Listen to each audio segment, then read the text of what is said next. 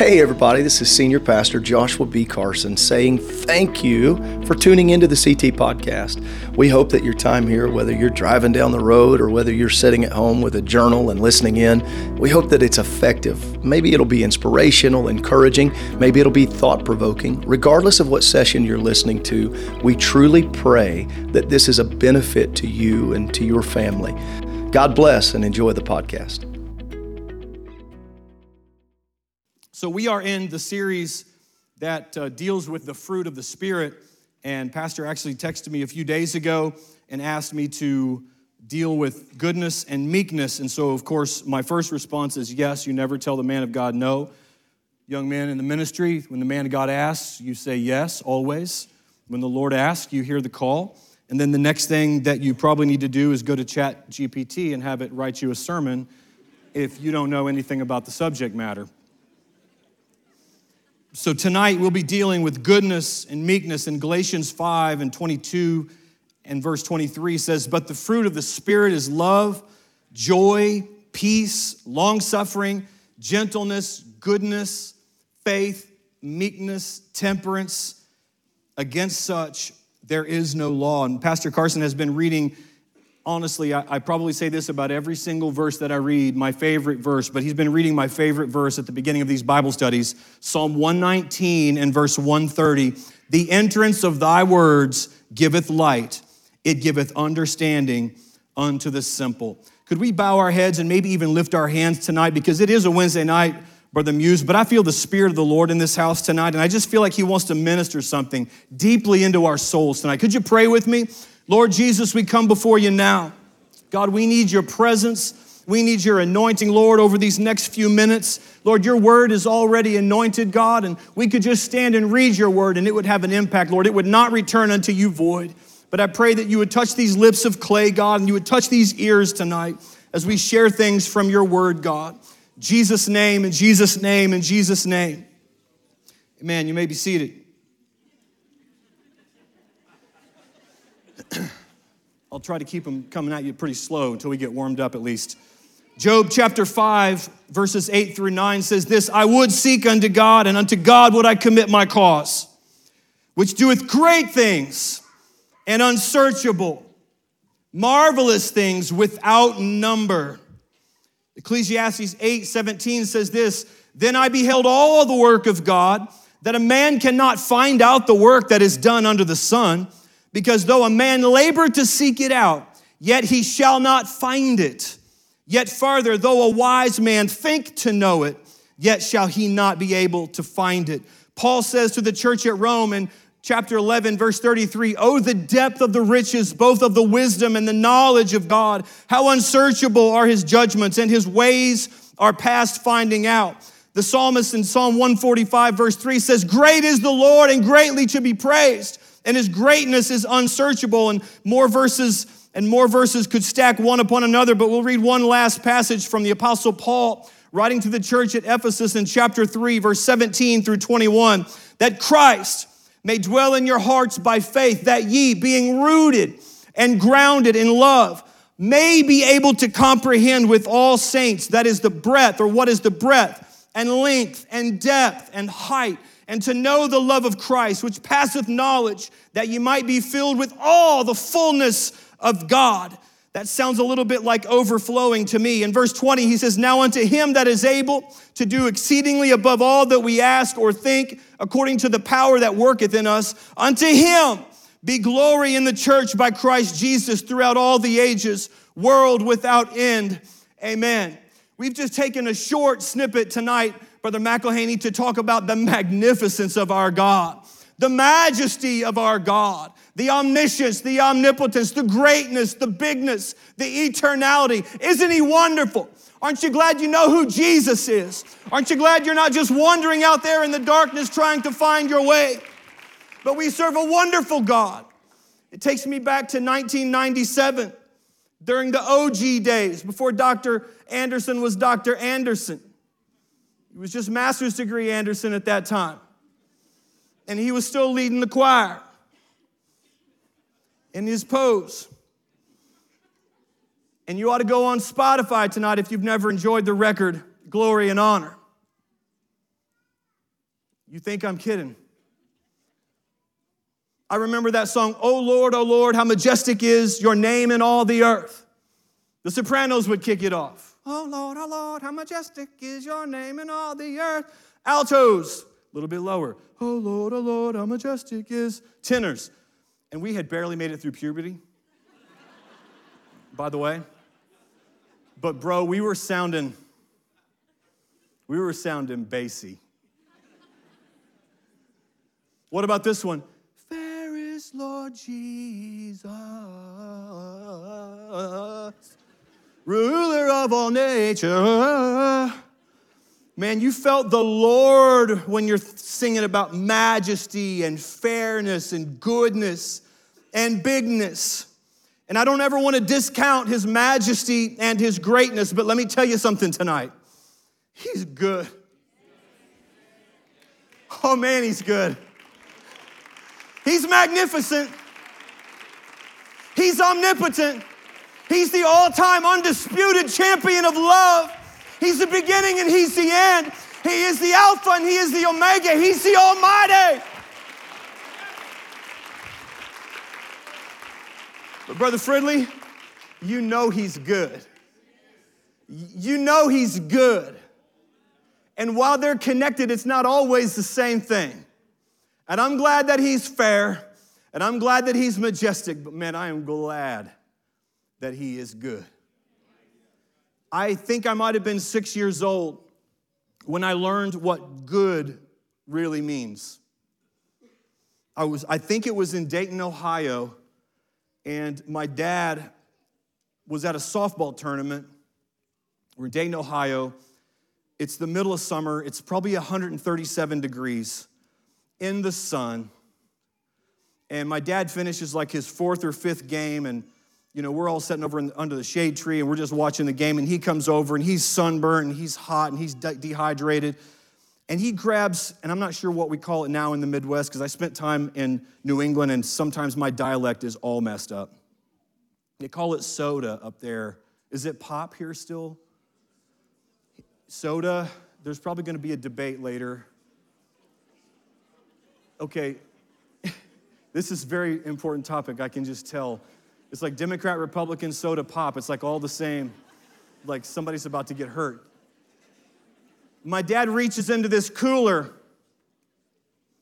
and he pulls out a bottle of Sunkist. I don't know if they make it anymore, but they make Crush, Orange Crush. It was like the OG Orange Crush. And it was like the commercial, it, the, the bottle was sweating and it was dripping off, and my dad was just drenched. And he, it was a glass bottle, by the way, and he took that bottle and popped the cap off because I think it tasted better in the glass straight from the cooler.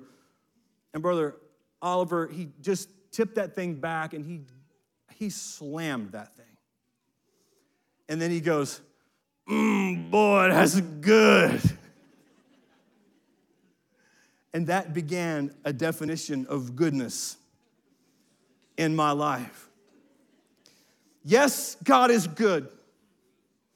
And Psalm chapter 23 says, Surely the goodness and mercy shall follow me all the days of my life, and I will dwell in the house of the Lord forever. That sounds good. Romans chapter 8 and verse 28 says, And we know that all things work together for the good to them that love God, to them who are called according to his purpose. Titus chapter 2, who gave himself for us that he might redeem us from all iniquity and purify unto himself a peculiar people, zealous of good works.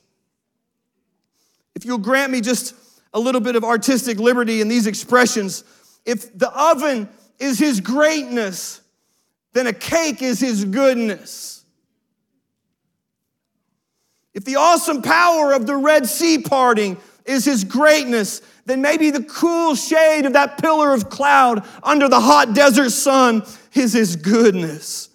And yes, the world is full of evil, but God is still good.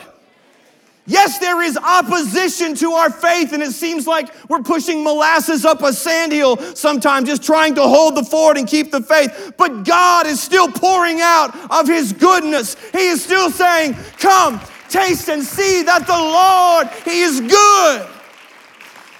Yes, there is unprecedented spiritual warfare, but I've come to minister into someone's soul tonight that His goodness is running after. Oh, yeah, it's running after me. It's in my rearview mirror, it's in my side mirrors. When I lay my head on my pillow at night, I wake up in the morning to the goodness of God. I lay my head down to the goodness. I wake up in the middle of the night, He's still good. In the case of an emergency, when you can't even call 911, aren't you glad to know that He's good?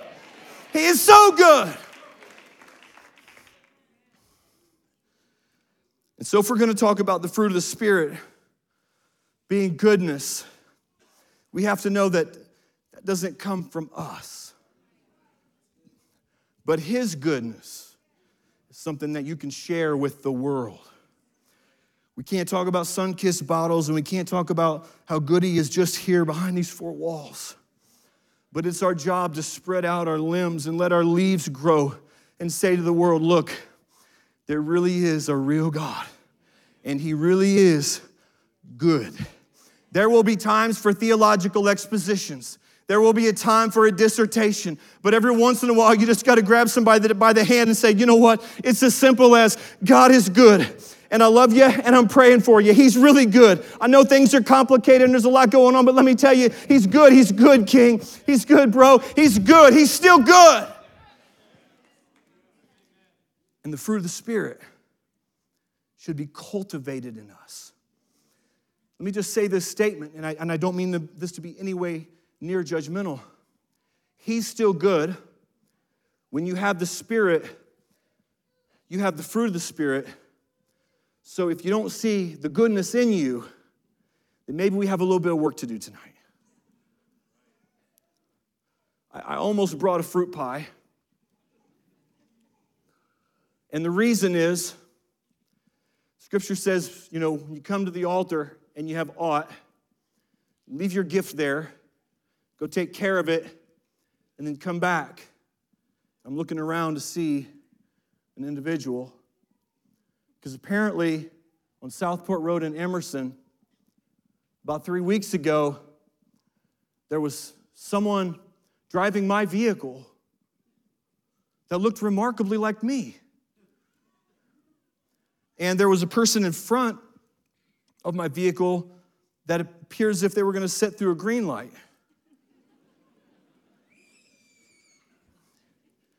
And as the story goes, somebody mashed on their horn for a long time until they realized that the car in front of them had a Calvary Tabernacle window decal.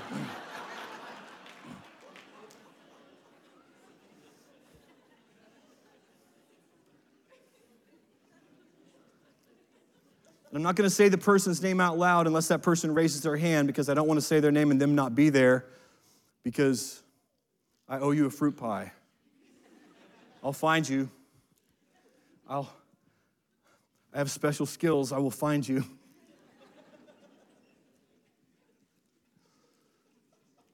we were in Turkey recently, and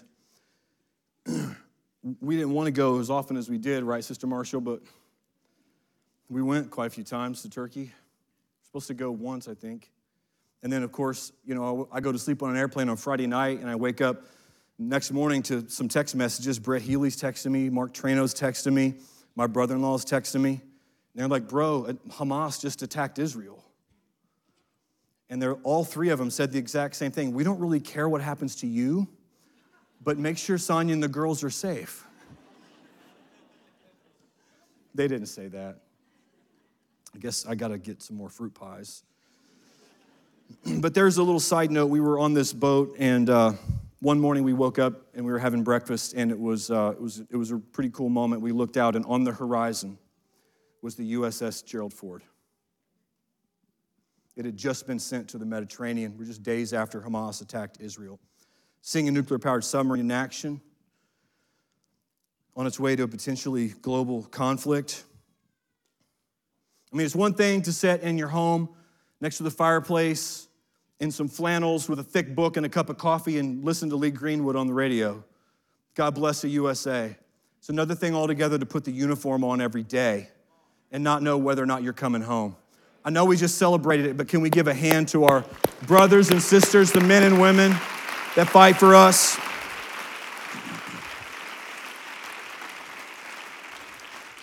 So we're in, in Bodrum, Turkey, and we're just going through this shopping bazaar because, you know, I mean, me and shopping, I mean, I think I'd rather snack on razor blades than shop. but my three brothers texted me, told me to keep an eye on the girls, and we're just going through, and there are lots of lots of funny stories and things that happened. And I was probably more observant than ever because I was on chill mode. I had my crepes, I had my Turkish coffee. It was seven hours ahead of work, so I was just like, I'm totally chill. And you hear people arguing all over the place, and I look over, and one of the guys that are with us is arguing with this vendor. And the vendor is like, no, it's real. And our guy is saying, no, it's fake. And this other guy is saying, no, it's real. And the other guy is saying, no, it's fake. And they went back and forth, back and forth, back and forth, back and forth. Until finally the Turkish guy says, no, my friend, okay, it is not fake, it is replica.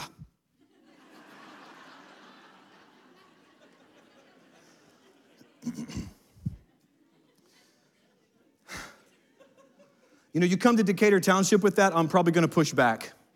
But I'm in a Muslim country, they're about to call for prayer. World War III is about to break out. I'm pretty flexible at this point. It looks authentic to me, bro.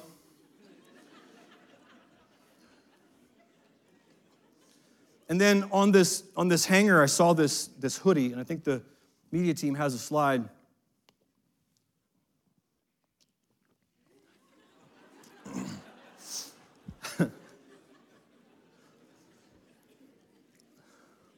Does that go together? It's, it's, it's, replica. Now, come to find out, apparently there is a collab.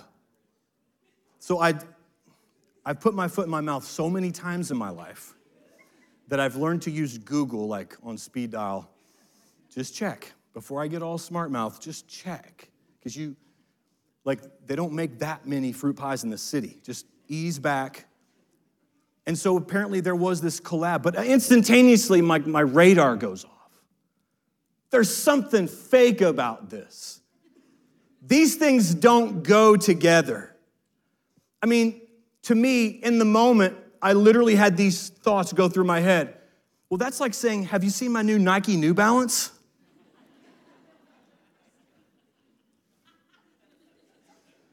like, no, it's, it's real. Nike New Balance. Now, let me tell you something. Nothing says youth and champion and sporty and winning like Nike. Can I just minister something to the IBC guys tonight? If you're coming up a little short on the Riz,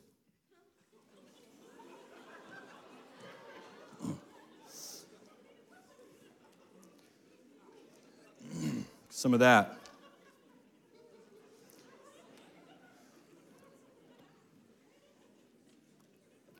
Nothing says champion like those, and nothing says dad.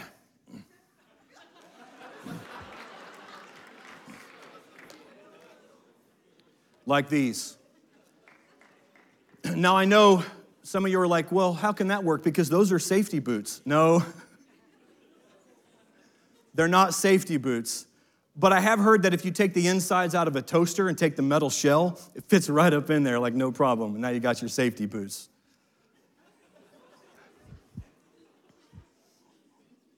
So when we were in Canby, Brooke Chrysler, she's married now and has kids and she lives in Ohio. She was our youth leader for a few years and she did a tremendous job. And man, she loved those kids. Let me tell you something. Man, she loved those kids and she did a tremendous job. One year, it was her dad's birthday. And she said, I'm going to get my dad some 680s or 608s. Some New Balances. And I knew the answer to the question before I asked it, but I was just sort of having some fun. And I said, Brooke, when you buy your dad his new skins, does he throw his old ones away? Of course, the answer is no, because you've got your grass cutting New Balances, and you've got your creek wading New Balances, and you got your EDWs, your everyday wears.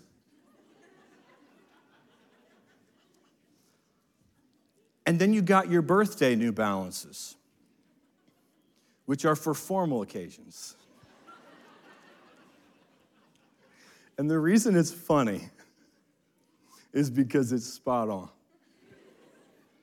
Now, the new ones are for formal, but if your birthday and Father's Day happen to be kind of close together, it's possible, if all the stars align, that you could have two new pair of New Balances.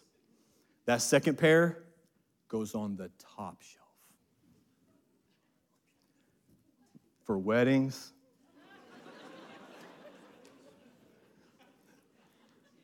Date night. Those are your February 14th New Balances.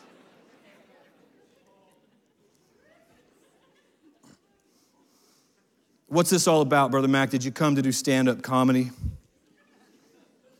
No, no, no. I'm just having some fun. And I want to try to cement something in your mind tonight. There is a real and there is a fake. And you can tell the difference. Let me tell you something.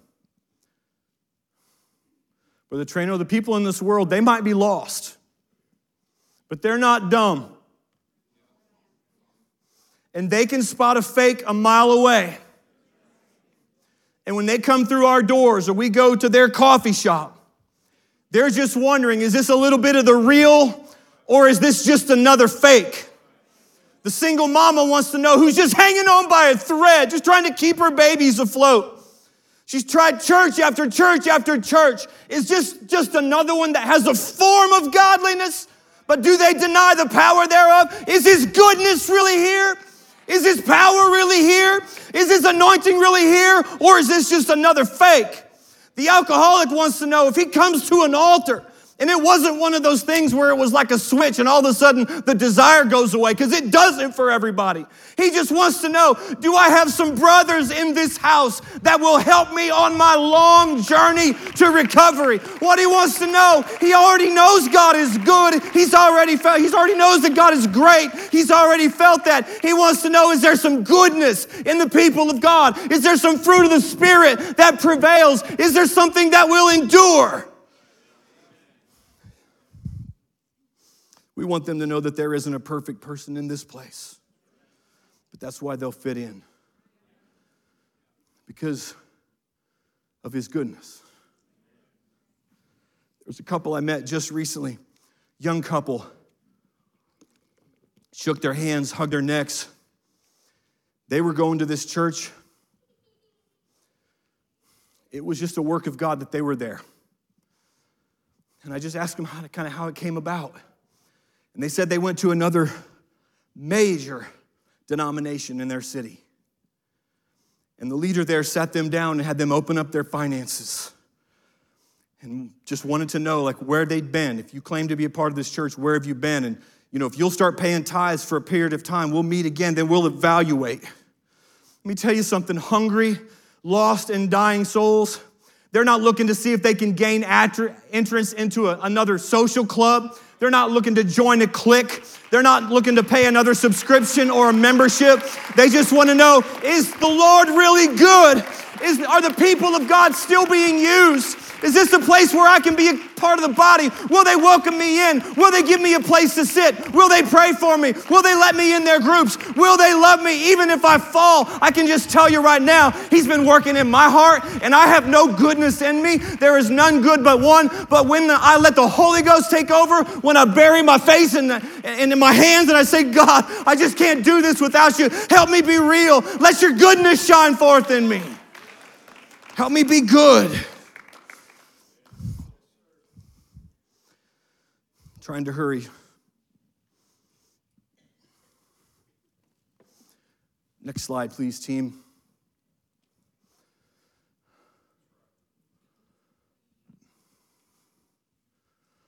Meekness, say it with me, is not weakness. Matthew chapter 11. Jesus says, Take my yoke upon you. Learn of me, for I am meek and lowly in heart. But he was the furthest thing from weak. He was the furthest thing from weak. You can't take the beating like he took if you're weak. You can't face the Pharisees and Sadducees and judgmental white sepulchres without starting fresh with a new race of human beings. If you're not subduing your strength and your power because you know you have a higher mission. In John chapter 2 and verse 13, the Jews' Passover was at hand. Jesus went up to Jerusalem. He found in the temple those that sold oxen, sheep, and doves and changers of money sitting. And we had made a scourge of small cords. He drove them all out of the temple, the sheep, the oxen, poured out the changers' money, overthrew the tables. He said unto them that sold doves, Take these things hence, that not my father's house, make not my father's house an house of merchandise. His disciple remembered that it was written, The zeal of thine house hath eaten me up. Then the Jews answered and said unto him, What sign showeth thou unto us, seeing thou doest these things? In other places, like, By what authority do you do this? And if I'm Jesus, and if I'm in Decatur Township, and not in a Muslim country when World War III is about to take place, I'm like, it's none of your business what authority. Here's your sign. I'm standing here by myself, and you're standing out there, and your tables are laying over there, and your doves have flown off, and your sheep have been let loose. You've made this place a den of thieves. It is written that my Father's house shall be called a house of prayer for all people. That takes strength. Was he meek and lowly in heart? Yeah. But meekness is not weakness. Neither is meekness ignoring yourself and your own needs, but it's not being overly occupied with yourself. It's the opposite of self assertiveness and self interest. Let me say it like this it makes sense in my head. So if I say it and it doesn't make sense, I'll apologize and I'll move on. Meekness is challenging for those who hold dual citizenship. And I'm not talking nation to nation. I'm talking when you're partly here and your mind's partly in heaven. Meekness is kind of tough because you've read the back of the book and you know the end of the story and you know the strength and the violent take it by force. And I'm a king's kid and I'm a son of God and I've got strength and authority. It's tough. It's difficult when you're trying to live in an intangible dimension, but also you're dealing with the physical. It's just like a tearing or ripping or retching. It's tough when you're trying to be both spiritual, but yet you're bound by some things that are carnal. How does this, how does this really work then? Let me tell you, let me tell you how meekness can play out very practically. So let's take it from a theoretical idea down to how it can work for us. When new, and we do a great job of this, so I encourage you to do more, and I encourage you to be sensitive to the Lord if He's guiding you to do more. When new people come in, help them integrate. Because we know where the bathrooms are, and we know how service goes, and we have our favorite seats and our favorite pews, and we know how everything works, and we know the program, and we know all the language, like, you know, sanctification and justification and, you know, apostolic and all that. But when they come in, it's like they're moving to a new nation. They're trying to get to a city whose builder and maker is God, just like we know about. And it's our responsibility to kind of subdue our own desires and our own space and the things where do we need ministry? Yes, we need ministry. But if we're going to be meek, if we're going to let the strength of God pour through us, then we have to subdue ourselves, Brother King, and make sure that we're ready to serve others at the drop of a hat. It's about surrendering our own rights for the benefit of someone else. That's what meekness is. It's not weakness, it's actually strength. You're pushing yourself down so that you can bless someone else. That's meekness. And as an American, that's really tough to do because we love our independence and, and we love our freedom. We're not looking to be bound, but Matthew chapter 5 and verse 5, right smack in the middle of the Beatitudes, it says, Blessed are the meek, for they shall inherit the earth. It means, Blessed are those that give up their rights to the one who actually owns your rights anyway. There's a challenge. On rare occasions, I think maybe I've seen meekness in my own life. And when it happens, it's kind of like learning a new skill. Like gripping that golf club for the first time sounds like, feels like the worst. Like you can't possibly be serious. This is how I hold that club. Until you get some muscle memory. If you were to learn how to write with your left hand, at first, hideous. But after a while, it sort of becomes second nature. You know what happens when meekness is flowing through us? We experience composure of soul. There's a peace. If there's chaos in your life, can I tell you, pray for meekness? Because you will probably never, Brother Roberts, be able to manhandle the chaos out of your life. It's gonna, we've been talking about time management and young marriage. You will never stop the unending river and stream of things that you need to think about. You'll never stop it. But if you have meekness, then you can just say, hey, wait a minute this is not really my problem anyway. You can say, like Mary did in John chapter 2, hey, whatever he says for you to do, I'm resigning, and whatever he says, do it. The best advice you're ever gonna hear, whatever the Lord says. If it's a big calling in your life, if it's just a little tweak in your heart, with meekness, subdue yourself. I'm always down for a good brawl, always. Always. But Titus 3 2 says this speak evil of no man, to be no brawlers. Brother Mack, no brawlers. He's got to make it real plain for me, but be gentle. He's saying in the ESV, don't hawk your horn There'll be another green. He says, But be gentle, showing all meekness unto all men. Meekness is the ultimate display of strength, not because of rebellion or grit or throwing elbows or defending yourself, but meekness shines through when we relegate our rights for the benefit of someone else. I just feel the, the word just sinking into our hearts right now. Can we just close our eyes just for a second? We're going to close in just a few minutes. This is not the closing point, but I just feel like this is hitting home for somebody right here and right now. Can you just lift up a hand, maybe both hands, and close your eyes and say, God, I need some of that meekness. I need what he's talking about right now. I need some meekness in my life.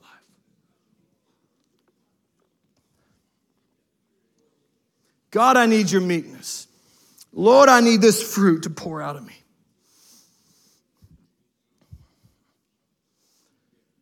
Numbers chapter 12 and verse 3, check this out. Now the man Moses was very meek above all the men which were upon the face of the earth. Humor me on this. How meek do you have to be if you're writing a verse saying that you're the meekest person that's ever been? Because usually it's people with great pride that want to you know, pretend to be so humble. Because they've got so much pride that you wouldn't want to show it because you care so much about what everybody else thinks about you.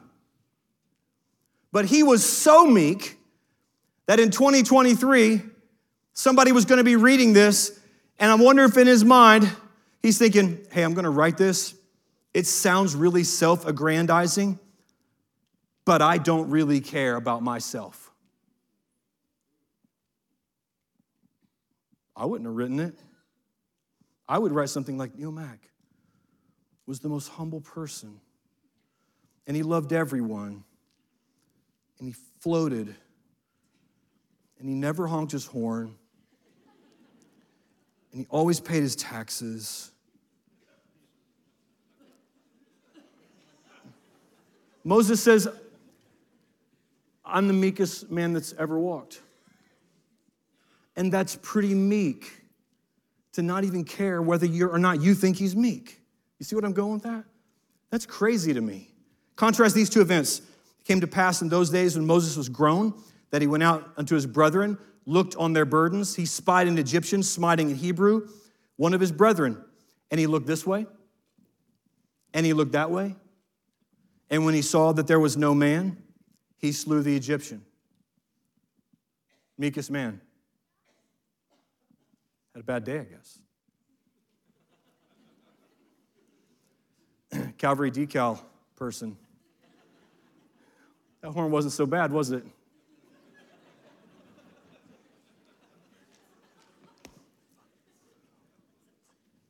That's pretty meek. That's not very meek. He kills a guy. And then in Exodus 32, he was gone a little bit too long. He goes up into a mountain. The people went completely out of their minds, crazy. The Lord says to Moses, Go get down for these people. And he says, God says, Thy people. Because at that point, God was like, I'm done with you, chaps. Thy people that thou broughtest out of the land of Egypt have corrupted themselves. They've turned aside so quickly out of the way which I commanded them that they made a molten calf. They've worshiped it. They sacrificed unto it and said, These be our gods, O Israel. The Lord said to Moses, I have seen these people, and behold, it is a stiff necked people. Now, therefore, let me alone, that my wrath may wax hot against them, and that I may consume them, and I will make of thee a great nation. And if it were me, I'd have been like, hey, can we get that written in stone? Moses besought the Lord his God and said, Lord, why doth thy wrath wax hot against thy people, which thou hast brought forth out of the land of Egypt with great power and with a mighty hand? Wherefore should the Egyptians speak and say, For mischief did he bring them out, to slay them in the mountains and to consume them from the face of the earth? Turn from thy fierce wrath and repent of this evil against thy people. Remember Abraham, Isaac, and Israel. Now, keep in mind that the song that we sing, Father Abraham, could be Father Moses, had many sons at this point. But he's like, no, no, no, no, no, no, no, no, no. No, no, no, no, no, no. You know, it's amazing our mindset when we spend a little time, a little true time with God on the mountaintop. No, no, no, no, no, no, no. Let's subdue what we want to do here. Let's keep these people. Remember Abraham, Isaac, Israel, thy servants, to whom thou swearest by thine own self, and saidst unto them, I will multiply your seed as the stars of heaven. And those all this land that I've spoken, I will give you unto your seed, and they shall inherit it forever. And the Lord repented of the evil which he thought to do unto his people. It's pretty meek. Paul said, if you'll allow me to paraphrase, you people are out of your mind if you think that eating this meat offered up to these dumb idols is a problem. But he said, But if it causes my brother to be offended, I won't eat meat the rest of my life.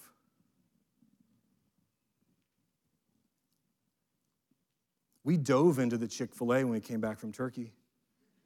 Like we slid in home base. And Paul's saying, if that causes my brother to miss out with God, that's meekness. We're closing. John chapter 19, this might be the, this, to me, this is the most epic story of meekness I've ever read in the scripture. John chapter 19, there stood by the cross of Jesus mother. And his mother's sister, Mary, the wife of Cleophas, Mary Magdalene. When Jesus therefore saw his mother and disciple standing by whom he loved, he saith unto his mother, Woman, behold thy son. John is taking Mary to take care of her the rest of her days. Then saith he to the disciple, Behold thy mother. From that hour that disciple took her unto his own home. And after this, Jesus, knowing that all things were now accomplished and the scripture might be fulfilled, saith, I thirst. Now there was set a vessel full of vinegar. They filled a sponge with vinegar and put it upon hyssop and put it to his mouth. I don't think there's a place in scripture where he took it. When Jesus, therefore, had received the vinegar, except for the verse that follows where I just said that.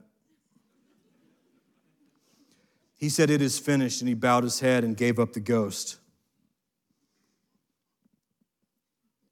When you're thirsty, you're not looking for vinegar.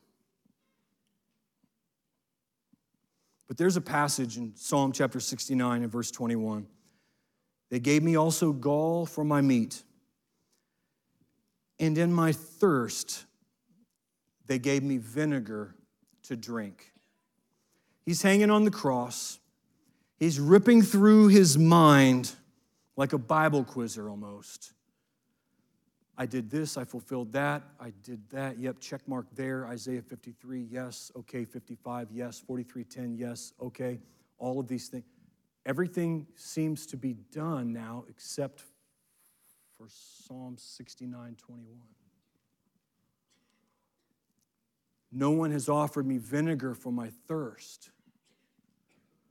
Now, this is kind of in my mind a little bit like Briar Rabbit. Briar Rabbit says, Hey, don't throw me into briars, don't throw me into briars, don't throw me into briars. I'm like, Oh, well, that's where we ought to throw him. And they throw him in the briars, and he's just like, In heaven. If Jesus had said, Hey, could you give me some of that vinegar? I am of the opinion that number one, they wouldn't have given it to him for his thirst. And number two, anything that he's asking for at this point, they neglect to give him because they hate him. This was not an act of kindness. As a matter of fact, Luke 23 36 indicates that this is a mockery more than a kindness. Could you imagine being just a few breaths away from death, having suffered the way that he suffered? And in order to display meekness, in order to relegate your own power, he should have called down legions of angels. He should have called Moses and Elijah. He should have just stepped off that cross. But he pushed up on the nails in his feet and he pulled up with his hands. There's one more thing I got to do. I'm thirsty, knowing that their hatred and their vitriol and their evil would cause them to offer him vinegar out of their hatred. Man, that is meekness. If you could stand tonight, we'll close. There's a little picture I want to show you. All day long, I was calling him my nephew. He's not. He's my great nephew. I didn't know I could be a great uncle. I'm not that great of an uncle, but I didn't know I could be a great uncle. And this little dude rocked my world the other day. We're at the park, and they had been to this little park a few times that week, and he was running around with this little friend. And they climbed up high on those monkey bars. And then the friend had to leave, and they're all giggling and laughing, and, and uh, you just got to know this little dude. And they're running, he runs over to their car and says, I saw you twice this week. I saw you twice this week. They're from West Virginia. So it was just kind of ironic that he was able to run into a friend more than once at a park during a week. That's like a big thrill for a five year old. And then he comes running over to his mom, and Sonia's sitting there, and I'm there on the bench. And he's like, Mom, did you see a high wind? Did you see a high wind on those monkey bars? And he did. He was up there, and I was getting a little seasick for him. And then he looks over at me and he goes, I'm, I'm afraid of heights some days. Some days I'm not. But if I have a friend, it always makes me want to go higher.